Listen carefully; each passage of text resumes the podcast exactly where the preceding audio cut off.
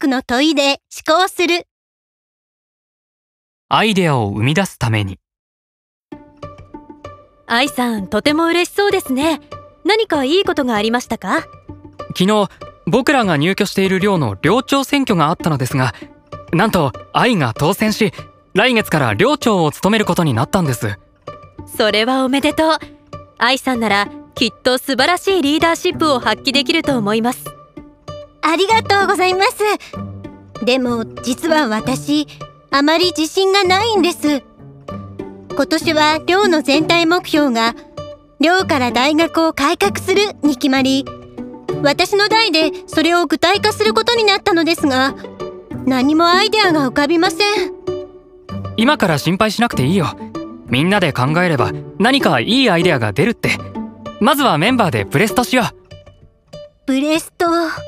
私、あれ苦手なんだよね。大役にはそれなりの苦労が伴うということですね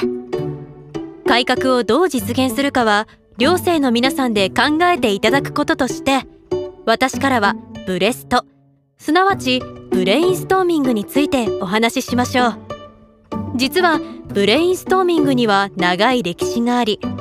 1953年に A.F. オズボーンが著作「アプライド・イマジネーション」の中でアイデア創出方法の一つとして提唱したことに始まります。現在日本の85%の企業においてブレインストーミングが奨励され64%の企業において実際に行われているそうです。インターン先の企業でもやったことがあります。即席麺を手掛ける企業なのですが新商品のアイデアを出し合う際に頻繁に行われています。ビジネスの現場では新たなアイデアを生み出す方法としてよく使われますね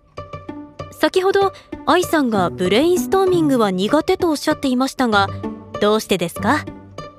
理由は2つあって、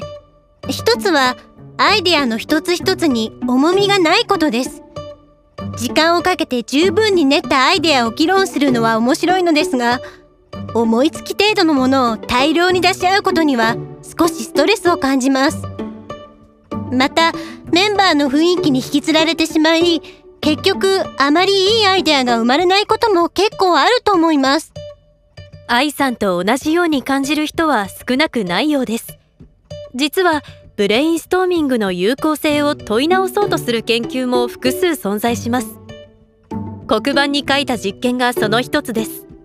さてこの実験結果はどうなったでしょうか？えよう。これまでブレインストーミングに参加した経験を踏まえ実験結果を予測しよう。